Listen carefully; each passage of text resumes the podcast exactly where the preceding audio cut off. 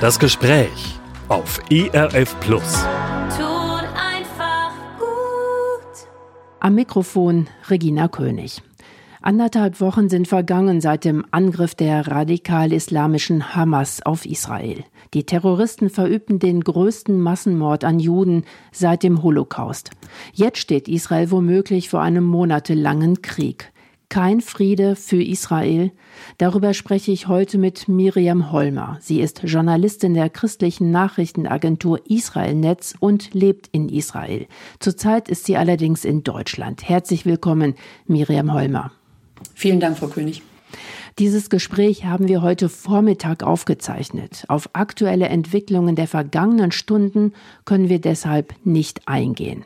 Miriam Holmer, Sie sind in Deutschland wegen einer Vortragsreihe zu 75 Jahre Israel. Das war also schon lang geplant, dass Sie jetzt nicht in Israel sind. Wie fühlt sich das denn jetzt für Sie an, gerade jetzt nicht dort zu sein? Ja, das ist tatsächlich sehr komisch. Ich hatte Vorträge geplant und auch Urlaub drumrum und ähm, die letzten Tage waren natürlich, äh, konnte ich nicht Urlaub machen, so wie ich das eigentlich vorhatte. Ähm, das ist sehr komisch. Das heißt, ich bin physisch weit weg und trotzdem emotional natürlich sehr dicht, dicht dran und ich bin ganz dankbar so für die modernen Medien und dafür, dass man Videotelefonie machen kann. So fühle ich mich eben auch ähm, dicht dran bei Freunden, wo ich den Eindruck habe, das ist ganz gut, dass wir jetzt auch so nah beieinander sind, obwohl wir so weit weg sind. Und darüber wollen wir jetzt natürlich auch dann ins Gespräch kommen, was Sie auch konkret und ganz persönlich hören aus Israel. Aber die dominierende Meldung heute ist erstmal im Nahostkonflikt, dass ein Krankenhaus in Gazastadt bombardiert worden ist gestern Abend. Man man spricht von 500 Toten. Israel legt Beweise vor, die belegen sollen, dass das nicht israelische Raketen gewesen sind, die den Klinikkomplex getroffen haben. Das findet allerdings keinen Glauben auf palästinensischer Seite. Palästinenser Präsident Abbas hat eine dreitägige Staatstrauer ausgerufen und die Hisbollah im Libanon hat einen Tag des beispiellosen Zorns angekündigt. Frau Holmer, wir sind also mittendrin in der Eskalationsspirale. Ja, das ist richtig. Ähm, der Angriff auf das äh, Krankenhaus hat gestern Abend stattgefunden und Israel hat eigentlich umgehend, also die, das israelische Militär hat umgehend ähm, das dementiert, dass es von israelischer Seite kam. Ähm, auch die Videoaufzeichnungen, die wir dazu haben, legen nahe, dass es wahrscheinlich eine Rakete aus dem Gazastreifen war, eventuell vom islamischen Dschihad. Das wird noch zu klären sein. Aber ja, das ist nicht verwunderlich, dass dann auch sofort von palästinensischer Seite solche Beschuldigungen kommen, die sehr häufig ähm, ja jeder Grundlage, faktischen Grundlage tatsächlich entbehren. Blicken wir jetzt aber erst einmal zurück auf den 7. Oktober 2023. Er wird als Trauertag in die israelische Geschichte eingehen. Die Terroristen der Hamas drangen ein auf israelisches Staatsgebiet und töteten 1400 Menschen. Greise, Säuglinge, Kinder, Männer und Frauen. Ein barbarisches Blutbad richteten sie an, ein Pogrom gegen das jüdische Volk. Und das während des hohen Feiertags Simchat Torah. Mindestens 199 Geiseln hat die Hamas verschleppt in den Gazastreifen, darunter auch Kinder. Was hören Sie, Frau Holmer, von Ihren Freunden und Bekannten, von Kollegen aus Israel? Welche Nachrichten erreichen Sie auch ganz persönlich anderthalb Wochen nach diesem brutalen Terrorakt? Ja, der Schock sitzt immer noch tief und was ähm, wir jetzt mal wieder mehr denn je merken, Israel ist ein sehr kleines Land und das heißt, jeder kennt jemanden, der irgendwie betroffen ist oder jeder kennt jemanden, der in irgendeiner Form betroffen ist. Das heißt, auch viele meiner Bekannten sind natürlich jetzt auch zum Reservedienst ähm, eingezogen. Die bereiten sich äh, höchstwahrscheinlich auf eine Bodeninitiative vor. Die Soldaten selber wissen das ja auch nicht, sondern warten auf eine Entscheidung der Regierung. Aber dann ist es eben so, dass ähm, Freunde von Freunden dann eben erzählen, wie sie Freunde in den entsprechenden Kibbuzim haben, wo Menschen ja ähm, umgekommen sind, brutal umgebracht wurden. Und da hört man schreckliche Geschichten. Und was ich da eben ähm, immer wieder, was mir immer wieder auffällt und jetzt nochmal besonders, wie klein wirklich dieses Land ist. Mir sind Leute bekannt, wo der Neffe gestorben ist beziehungsweise umgebracht wurde ähm, oder ein Sohn vermisst wird, das rückt plötzlich ganz nah und ähm, das bewegt natürlich die Israelis nach wie vor sehr stark. Ja, gibt es denn äh, Schicksale, die Sie ganz besonders bewegen? Was mich in Israel bewegt und jetzt, was ich die letzten Tage auch noch mal ähm, stark gemerkt habe, die Israelis, die fangen einfach an zu spenden, die fangen einfach an zu machen. Und als sie gesehen haben, was das Ausmaß der Katastrophe war, ähm, haben sie sofort äh, sich zusammengeschlossen und Initiativen gegründet. Es gibt ganz viele Privatinitiativen. Und da habe ich von einem guten Bekannten, ähm, der ist da auch in der Initiative äh, mit drin oder hat eine gestartet. Und zwar deren Spendenaufruf gestartet für einen jungen Mann, der ist ähm, auch Soldat. Und dann war es aber so, dass der junge Mann einen ähm, Einberufungsbefehl bekam, zur Grenze gefahren ist, 24 Stunden lang noch an Simchat Torah, 24 Stunden lang ähm, in den verschiedenen Kibbuzim war und Leute gerettet hat, ähm, Terroristen, Hamas-Terroristen gejagt hat, muss man ja sagen, ähm, und nach 24 Stunden selber getroffen wurde. Und ähm, der liegt jetzt im Krankenhaus, ist inzwischen außer Lebensgefahr, aber immer noch ähm, im, äh, ja, auf der Intensivstation. Und ja, ihm musste ein Bein amputiert werden wegen der großen Verletzungen.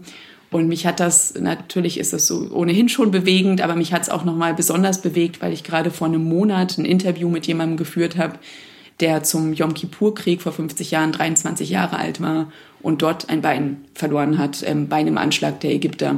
Aber er war, so, ja, er war Soldat und ähm, auch jetzt dieser junge Soldat, ich habe so gedacht, es ist so schwer, das nachzuvollziehen. Was geht in der Familie vor? Was geht in dem jungen Mann vor? Ich weiß nicht, wie weit er überhaupt bei Bewusstsein ist und wie weit er das überhaupt schon realisieren kann.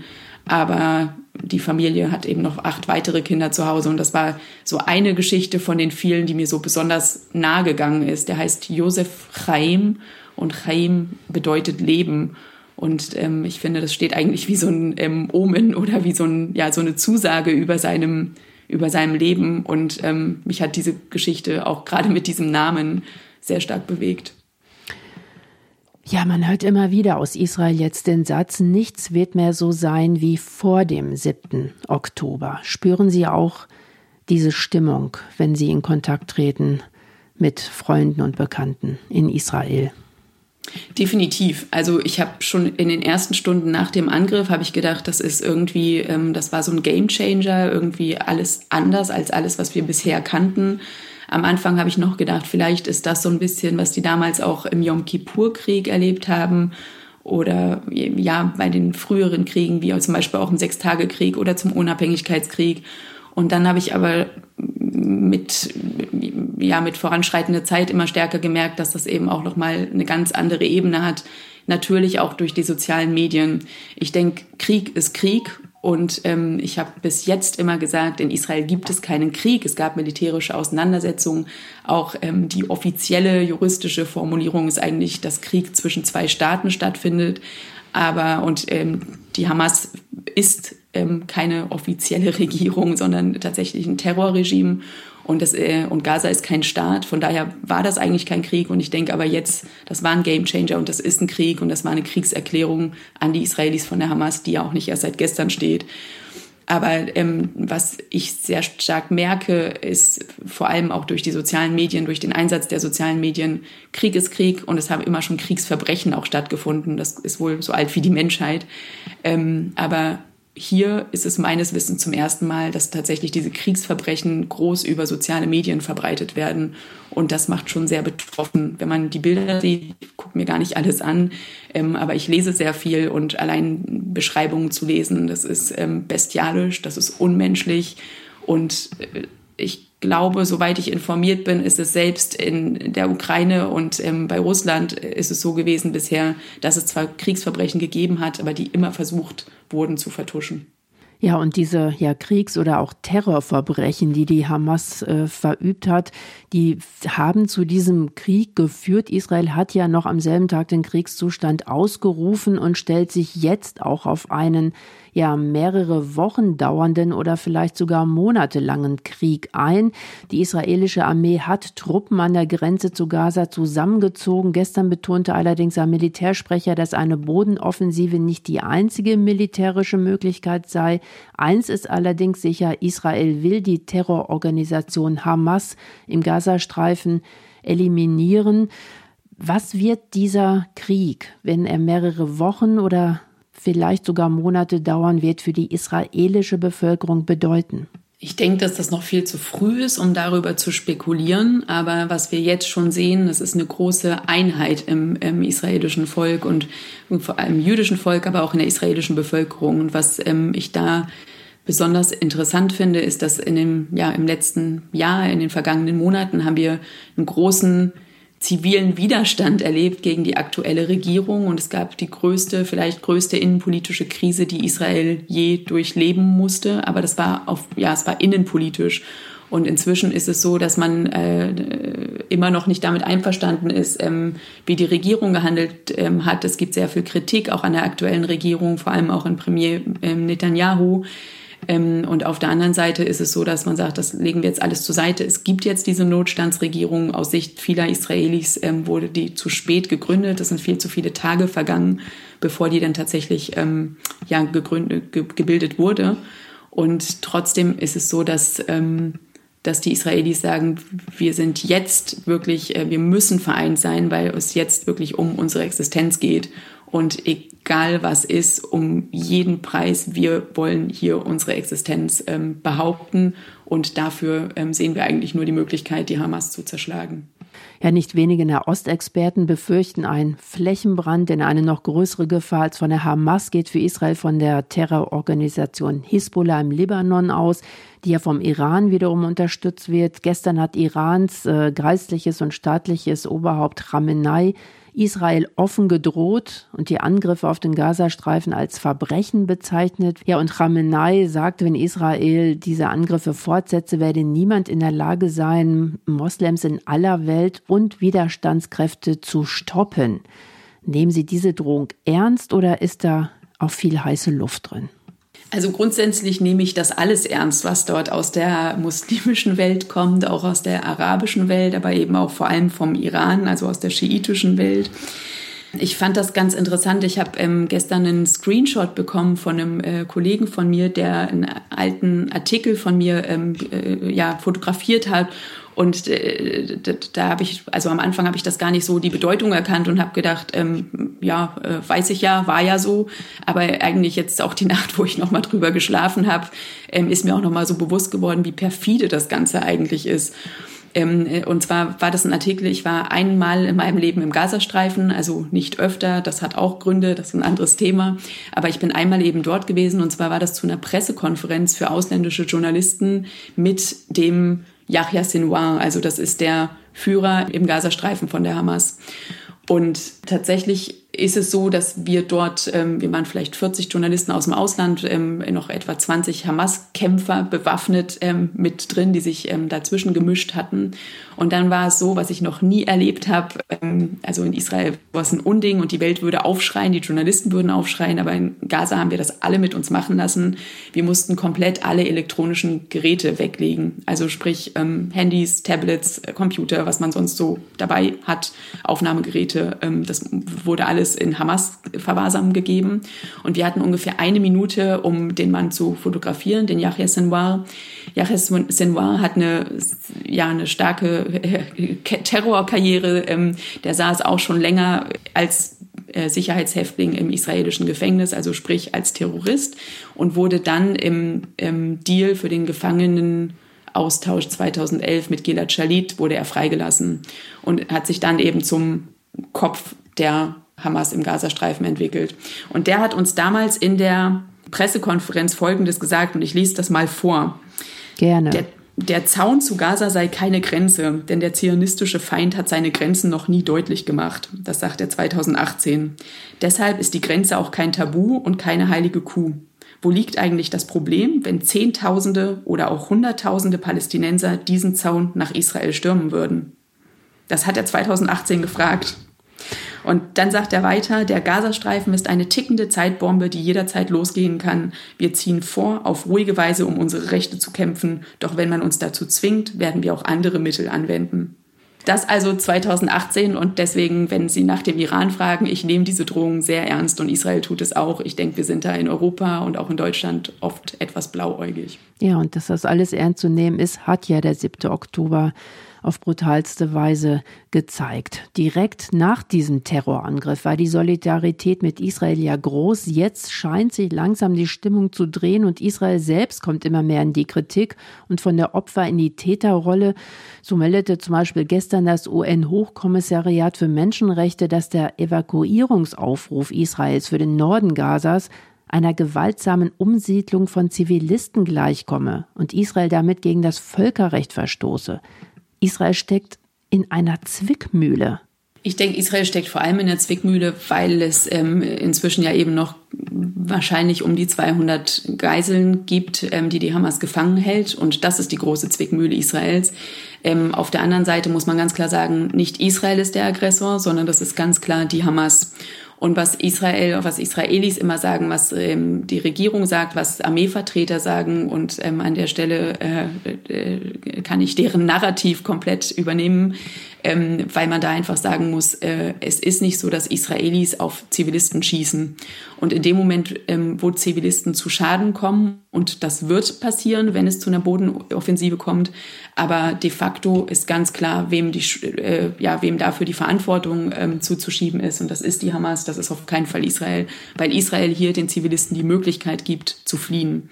Dass die Hamas die Zivilisten ähm, nutzt als ähm, Schutzschild und als auch als eigene Geiseln, ähm, um ihre Ziele zu verwirklichen, steht noch mal auf einem anderen Blatt. Aber was soll Israel tun?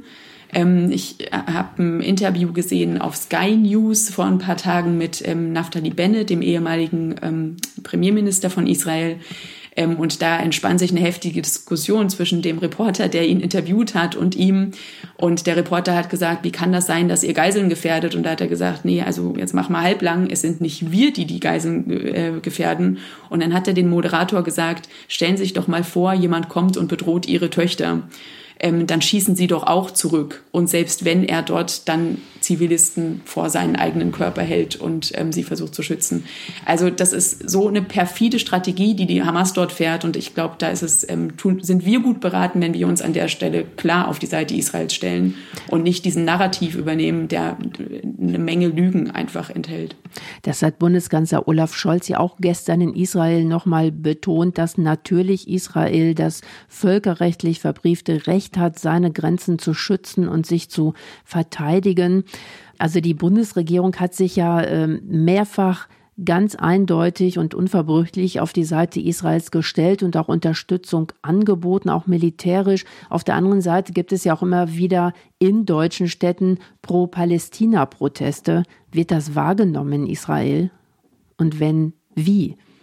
Also es wird beides wahrgenommen. Das eine ist die große Unterstützung, die ähm, jetzt von der deutschen Regierung kommt, zumindest in Worten. Und das andere ist die Zivilbevölkerung in Deutschland, ähm, die sich sehr stark solidarisch ähm, hinter Israel stellt. Das wird wahrgenommen und das darf man nicht unterschätzen ähm, die Israelis sind darauf angewiesen und ähm, die lechzen quasi danach, ähm, weil sie sagen, wir, äh, wir, wir wissen, dass wir diese Unterstützung nicht lange behalten werden, aber solange wir sie bekommen, ähm, das, das gibt unglaublich emotional, äh, moralisch einen großen Aufschwung. Und auf, dem anderen, auf der anderen Seite wird eben auch sehr stark wahrgenommen, diese, ähm, also die Pro-Solidaritätskundgebung ähm, in Deutschland und auf der anderen Seite auch die äh, Kundgebungen, die von ähm, Palästinensern äh, oder Hamas-Anhängern ähm, in Deutschland organisiert werden. Mich erreichen täglich mehrere äh, ja kleine Filmchen. Also ich gucke mir das gar nicht an in den, ähm, in den ähm, ganzen Kanälen, wo man das alles findet. Also Telegram, Facebook, ähm, Instagram, da, da findet man diese ganzen Filmchen überall. Das gucke ich mir dort gar nicht an, aber aktiv schicken mir Israelis, also Freunde, Bekannte, kleine Filmchen zu ähm, aus Deutschland, wo, ich mich schockiert frage, wie kann sowas eigentlich auf Deutschlands Straßen passieren. Also es wird sehr stark wahrgenommen ähm, und zwar beide Signale. Ja, man äh, spürt auch schon eine leichte Veränderung in der Berichterstattung in deutschen Medien. Zuerst standen natürlich israelische Terroropfer im Vordergrund. Äh, jetzt werden die Kameras, das ist auch verständlich, auch immer mehr auf zivile Kriegsopfer im Gazastreifen gerichtet. In der Kritik steht Israel ja auch, ähm, weil äh, die Lebensmitteltransporte und andere humanitäre Güter nicht mehr von Israel in den Gazastreifen kommen. Auf der anderen Seite hat Ägypten bis jetzt auch noch nicht die Grenze geöffnet, damit die Hilfskonvois durchkommen. Schlussendlich befürchten Sie, Miriam Holmer, dass mit der Dauer des Kriegs die Solidarität mit Israel auch in Deutschland abnehmen wird? Ich hoffe, dass ich falsch liege, aber ähm, die Geschichte hat uns gezeigt, dass das ähm, wohl tendenziell so, dann so ist. Und ich habe jetzt in den letzten Tagen, ich bin zurzeit bei meinen Eltern und wir haben vor, ich glaube, es war vorgestern, die Tagesschau geguckt. Und äh, dort habe ich ihn gesehen, einen jungen Deutsch-Palästinenser. Ähm, es wurde nicht näher gesagt, ähm, wo er herkommt und was ihn oder was ihn eigentlich zum Palästinenser macht. Aber ähm, er war gerade zu Besuch im Gazastreifen und ähm, die Ägypter haben ihn nicht durchgelassen. Und es war auch wieder sehr interessant. Der war sehr vorsichtig in seiner Wortwahl. Ähm, hat auch nicht zu viel dann gegen Israel gesagt, aber es war schon sehr auffällig, was für eine große Bühne der eigentlich bekommen hat in der Tagesschau, also nicht mal im Brennpunkt, sondern in der Tagesschau ähm, wo er gesagt hat, wie kann das eigentlich sein, was die Israelis hier machen, dass die uns hier komplett abschießen, äh, ab, abschließen.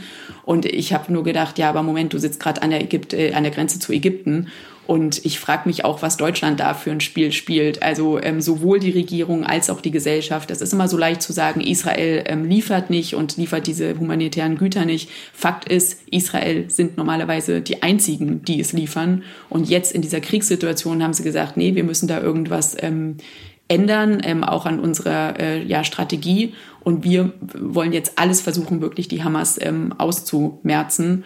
Und ähm, aktuell sieht man da keinen anderen Weg. Aber de facto ist es so, dass man ja Ägypten durchaus auch mal fragen könnte, ähm, warum öffnet ihr nicht eure Grenze für die ganzen vielen Zivilisten? Und allein da merkt man schon, wie schwierig das ist, wenn nicht mal die Ägypter bereit sind, weil sie eben auch sagen, ja, wer weiß, welche Terroristen wir uns da ins Land holen. So einfach ist das eben gar nicht zu trennen in Gaza ähm, mit Zivilbevölkerung und ähm, militanten äh, Kämpfern. Also das ist komplizierter und ich würde mir da einfach manchmal ein bisschen mehr Differenzierung wünschen. Ja, der Nahostkonflikt währt seit Jahrzehnten, das wissen wir alle, und immer wieder suchen Kommentatoren die Ursache äh, für diesen Konflikt auch im Handeln der israelischen Regierung. Auch nach dem beispiellosen Gewaltausbruch vom 7. Oktober gab es auch Kommentatoren in deutschen Medien, die im Prinzip auch Israel dafür verantwortlich gemacht haben, weil die Regierung seit Jahren nicht bereit gewesen sei für Friedensgespräche und auch der Siedlungsbau im Westjordanland habe den Hass weiter geschürt. Haben Israels Politiker Fehler gemacht? Ja, ich denke, jeder äh, Mensch macht Fehler, jeder Politiker macht Fehler und ähm, sicher auch viele israelische Politiker in der Vergangenheit. Natürlich sind dort Fehler passiert, aber ich denke, das ist nicht die richtige Fragestellung, sondern ich denke, wir müssen gucken, ähm, was ist eigentlich die Basis für diesen Konflikt und da könnte man jetzt 3000 Jahre zurückgehen, aber ähm, ich sage mal, ich gehe mal zurück auf 1947. Da fing das eigentlich an, ähm, dass der Völkerbund, ähm, also der Vor, äh, die Vorgängerorganisation von den Vereinten Nationen, ähm, einen Teilungsplan entworfen haben für die Araber und die Juden Palästinas. Und die Juden Palästinas haben noch in der gleichen Nacht, also in der Nacht zum 30. November 1947, haben sie noch gesagt, ähm, okay, der Plan oder äh, die, die äh, Karte, die Landkarte, die uns da äh, oder der Vorschlag, der uns gemacht wurde, ist vielleicht nicht optimal, aber ja, in den uns zugewiesenen Grenzen gründen wir einen Staat und den nennen wir Israel. Und die Araber Palästinas haben sich dagegen gewehrt, weil es eben bedeutet hätte, in dem Moment, wo wir einen Staat für Araber Palästinas ausrufen. Damals hat noch keiner von einem palästinensischen Staat gesprochen, weil es ja Juden und Araber Palästinas gab, ähm, gleichermaßen. Und äh, die haben gesagt, nee, das würde ja bedeuten, dass wir tatsächlich auch ähm, die Israelis anerkennen, beziehungsweise die Juden Palästinas ähm, in ihren eigenen Staatsgrenzen anerkennen. Das wollen wir nicht. Und ich denke, an der Stelle müsste man viel eher fragen, wo ist denn da der Fehler passiert? Und da fehlt mir absolut auf ähm, palästinensischer Seite und auch auf arabischer Seite ähm, diese äh, Fähigkeit zur Selbstkritik. Und die ist in Israel sehr stark vorhanden, die ist bei den Juden sehr stark vorhanden und in der arabischen Kultur per se, per Definition schon mal überhaupt gar nicht. Und das ist was, ähm, ja, was uns tagtäglich, was wir sehen, was uns auch in der Berichterstattung auf die Füße fällt, weil wir an der Stelle, wir fragen immer als Deutsche auch nach Ausgewogenheit. An der Stelle ist es, denke ich, nicht richtig, ähm, ausgewogen zu sein, sondern da muss man sich einfach mal knallhart die Fakten angucken, was ist dort eigentlich in der Vergangenheit passiert und nicht schon wieder anfangen mit Fingern auf einzelne Politiker jetzt zu zeigen, die dort ähm, äh, bei den Juden Fehler gemacht haben. Ja, natürlich hat es dort Fehler gegeben, aber das ist nicht, äh, nicht deshalb haben wir jetzt diesen Konflikt. Und ich denke, was das auch der 7. Oktober, was der uns jetzt ganz klar gezeigt hat, hat ist, es geht hier eben nicht darum, ähm, um Siedlungen und um äh, Grenzen, sondern es geht, da, es geht aktuell um die Existenz eines jüdischen Staates. Und das war ein ganz klarer Angriff, nicht mal auf die Siedlungen, nicht auf die Westbank, sondern auf Kernland Israel. Und an der Stelle, ähm, denke ich, muss man ganz klar ähm, ja, die Verhältnisse wahren und ähm, scha schauen, äh, dass man dort eben die, die richtigen Fragen stellt. Grundsätzlich muss man natürlich auch sagen, dass der Hass auf Juden in der islamischen Welt auch nicht nur auf die Staatsgründung Israels zurückzuführen ist. Der ist ja auch im Koran begründet. Ja, und auch da gibt es ein berühmtes Beispiel, und zwar schon ähm, ja, äh, noch zu Lebzeiten des Propheten Mohammed. Es hat die Schlacht von Khaybar gegeben und Khaybar ist ein äh, ist, ist auch so, hat sich zu so einem Schlachtruf entwickelt in der ähm, muslimisch-arabischen Welt. Und auch das wird immer wieder angeführt. Aber wie gesagt, das ist ein sehr ähm, komplexes Gebilde aus ähm, Religion und Politik. Ähm, an der Stelle hier, was jetzt mit der Hamas auch passiert ist, es wird sehr stark der Islam ähm, mit herangezogen. Auf der anderen Seite glaube ich, dass das vor allem bei der Hamas, es hat religiöse Elemente, aber insgesamt denke ich, ist das ein sehr stark politischer und politisierter Konflikt. Und dass Muslime und Juden friedlich zusammenleben können, zeigt ja auch, dass viele israelische Staatsbürger arabischer Herkunft sind. Ja, also in Israel unter jüdisch-israelischer Regierung ähm, können Araber und Juden und ähm, auch andere Minderheiten in Frieden leben. Das muss man ganz klar so sagen. Es gibt immer wieder die Kritik, dass die ungefähr 20 Prozent Araber ähm, in Israel, dass die nicht die gleichen Rechte haben. Und da muss man sagen, das stimmt nicht auf dem Papier haben sie die gleichen Rechte. Ähm, dass es dazu kommt, dass die mehr sich um die Umsetzung ihrer Rechte kümmern müssen, ähm, das ist ganz klar. Das ist aber in jedem anderen Land, in jeder anderen Demokratie der Welt auch der Fall. Fragen Sie mal hier in Deutschland Anhänger von Minderheiten, ähm, zum Beispiel Türken, die in der zweiten, dritten, vierten Generation hier leben. Ich weiß gar nicht, ob man die jetzt tatsächlich politisch korrekt als Minderheit noch bezeichnet, aber irgendwie ähm, alle Menschen, die irgendwie anders sind als jetzt ähm, der Durchschnittsdeutsche, sag ich mal, ähm, fragen Sie die mal, womit die zu kämpfen haben. Und da werden Sie ganz schnell merken, dass auch die mehr für die Durchsetzung ihrer staatlich auf dem Papier verbrieften Rechte kämpfen müssen, als das für den Mehrheitsdeutschen ähm, der Fall ist. Wir haben vorhin ja schon darüber gesprochen, dass eigentlich in den vergangenen Monaten Israel in den Schlagzeilen, äh, Schlagzeilen stand wegen der internen Konflikte rund um die Justizreform. Ähm, Im Zuge dieser Protestbewegung, das ging ja über Monate, Zehntausende sind äh, da auf die Straße gegangen, gab es ja auch zum Beispiel Aufrufe, den Wehrdienst zu verweigern hat dieser Konflikt schlussendlich Israel auch so geschwächt, dass der 7. Oktober möglich gewesen sein konnte? Na, auch da muss man abwarten, also was dann auch Analysten sagen, wie es jetzt eigentlich dazu kommen konnte. Ähm, höchstwahrscheinlich äh, oder wir können stark davon ausgehen, dass es dort ein geheimdienstliches und auch ein ähm, Versagen der Regierung gab.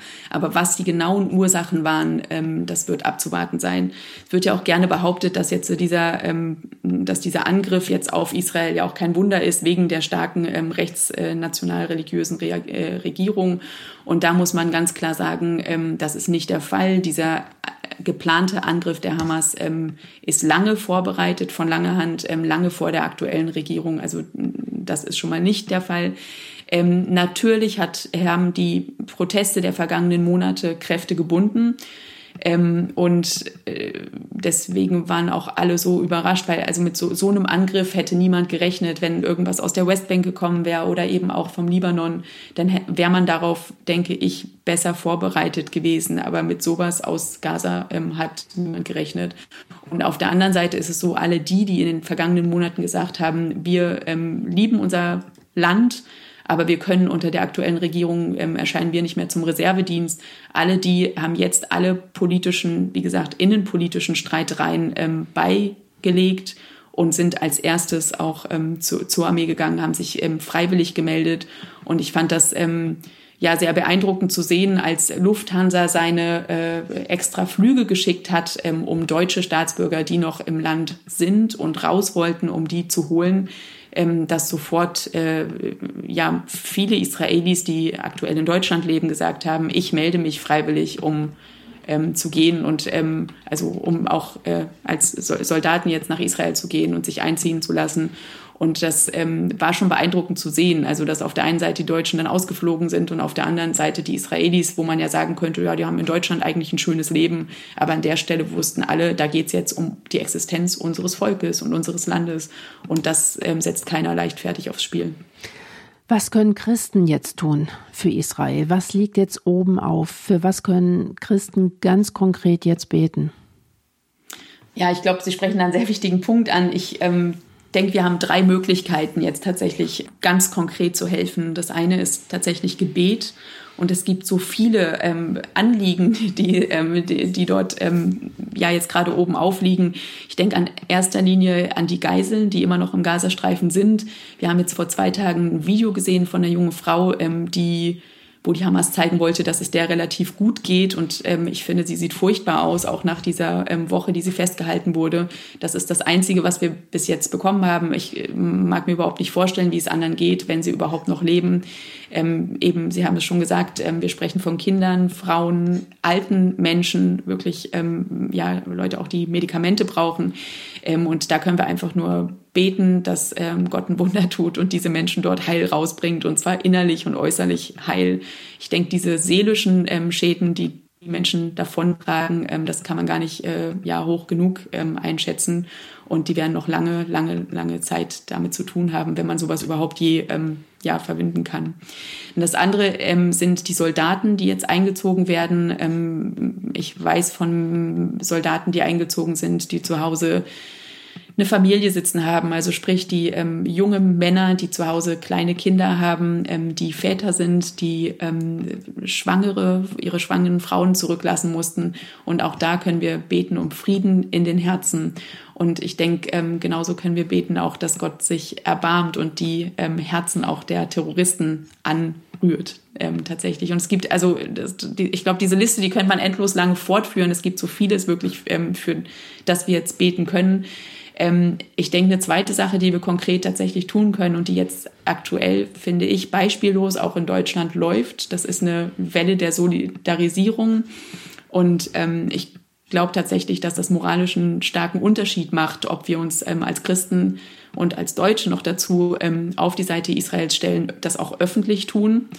Ich denke, wir müssen aufstehen gegen Fake News, wir müssen informieren, erst uns selbst informieren und dann aber auch, ähm, um gegen Fake News ähm, ja, aufstehen zu können. Und ich habe den Eindruck, dass auch durch Social Media an vielen Stellen irgendwelche Narrative sich breit machen, hinter denen wir als Christen nicht stehen sollten und wo wir Antworten finden sollten.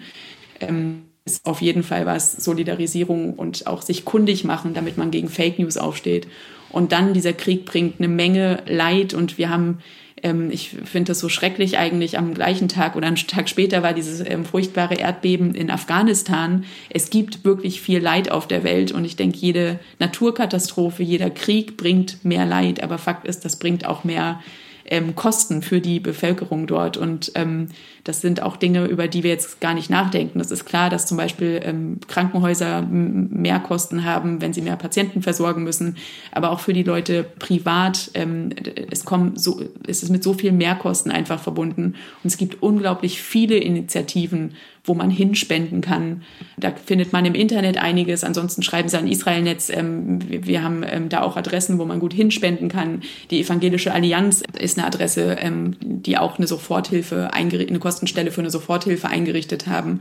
Also es gibt unglaublich viele Möglichkeiten. Und dann für die Leute, die keine Spendenbescheinigung brauchen, ähm, gibt es auch die Möglichkeit, so private Initiativen zu unterstützen, wo man eben so eine Familie wie den Josef Reim, von dem ich vorhin erzählt habe, ähm, unterstützt oder ähm, ja, ähm, Menschen, die jetzt nicht äh, aus diversen Gründen nicht in der Armee dienen können, aber die äh, sich jetzt aufmachen und logistische Hilfe bieten für alles, was da, also die Fahrer brauchen, die ähm, Angehörige informieren, ähm, weil das jetzt einfach Dinge sind, die die Armee alleine und die Sicherheitskräfte alleine gar nicht schaffen können. Also es gibt viel zu tun und es gibt viel anzupacken für Christen in Deutschland eigentlich weit weg ähm, von Israel physisch, aber trotzdem danke jetzt für diese ähm, ja lange Aufzählung, was Christen alles jetzt tun können für Israel. Ja und mitten hinein in dieses komplexe Leid klingt der hebräische Gruß Shalom, Friede sei mit dir. Welche Bedeutung hat dieser Gruß in diesen schweren Tagen in Israel? Ja, das ist schön, dass Sie das nennen, weil Shalom ist tatsächlich dieser allumfassende Frieden Gottes, also dieser Frieden, der höher ist als alle menschliche Vernunft. Und ähm, ich denke, Gott ist nach wie vor ein Gott, ähm, ja, ein souveräner Gott und ähm, unabhängig von dem, was wir Menschen uns gegenseitig an Leid antun. Aber Gott ist da, Gott ist souverän. Und an der Stelle möchte ich auch nochmal sagen, Israel ist jetzt 75 Jahre alt geworden und ähm, auch das ist ein Grund wirklich zur Dankbarkeit, wo wir sagen können, Danke Gott, ähm, dass du das so hast möglich werden lassen, dass du dein Volk bis heute bewahrt hast und ich möchte darauf vertrauen, dass er das auch weiter tut. Das ist für mich aktuell auch schwer zu fassen, aber das ist so ein, ich sag mal, so ein Glaubensbekenntnis, was ich habe und was ich, äh, woran ich auch festhalten möchte. Gott hat sein Volk so lange über Jahrtausende bewahrt und ähm, herausgeführt aus, aus Nöten. Und ähm, ich denke, da können wir ja hoffen und beten, dass er das weiter tut. Und ähm, diesen Shalom, den wünsche ich uns allen. Frau Holmer, wir haben vorhin darüber gesprochen, dass äh, viele Deutsche jetzt evakuiert werden aus Israel. Sie planen aber wieder zurückzufahren als deutsche Staatsbürgerin?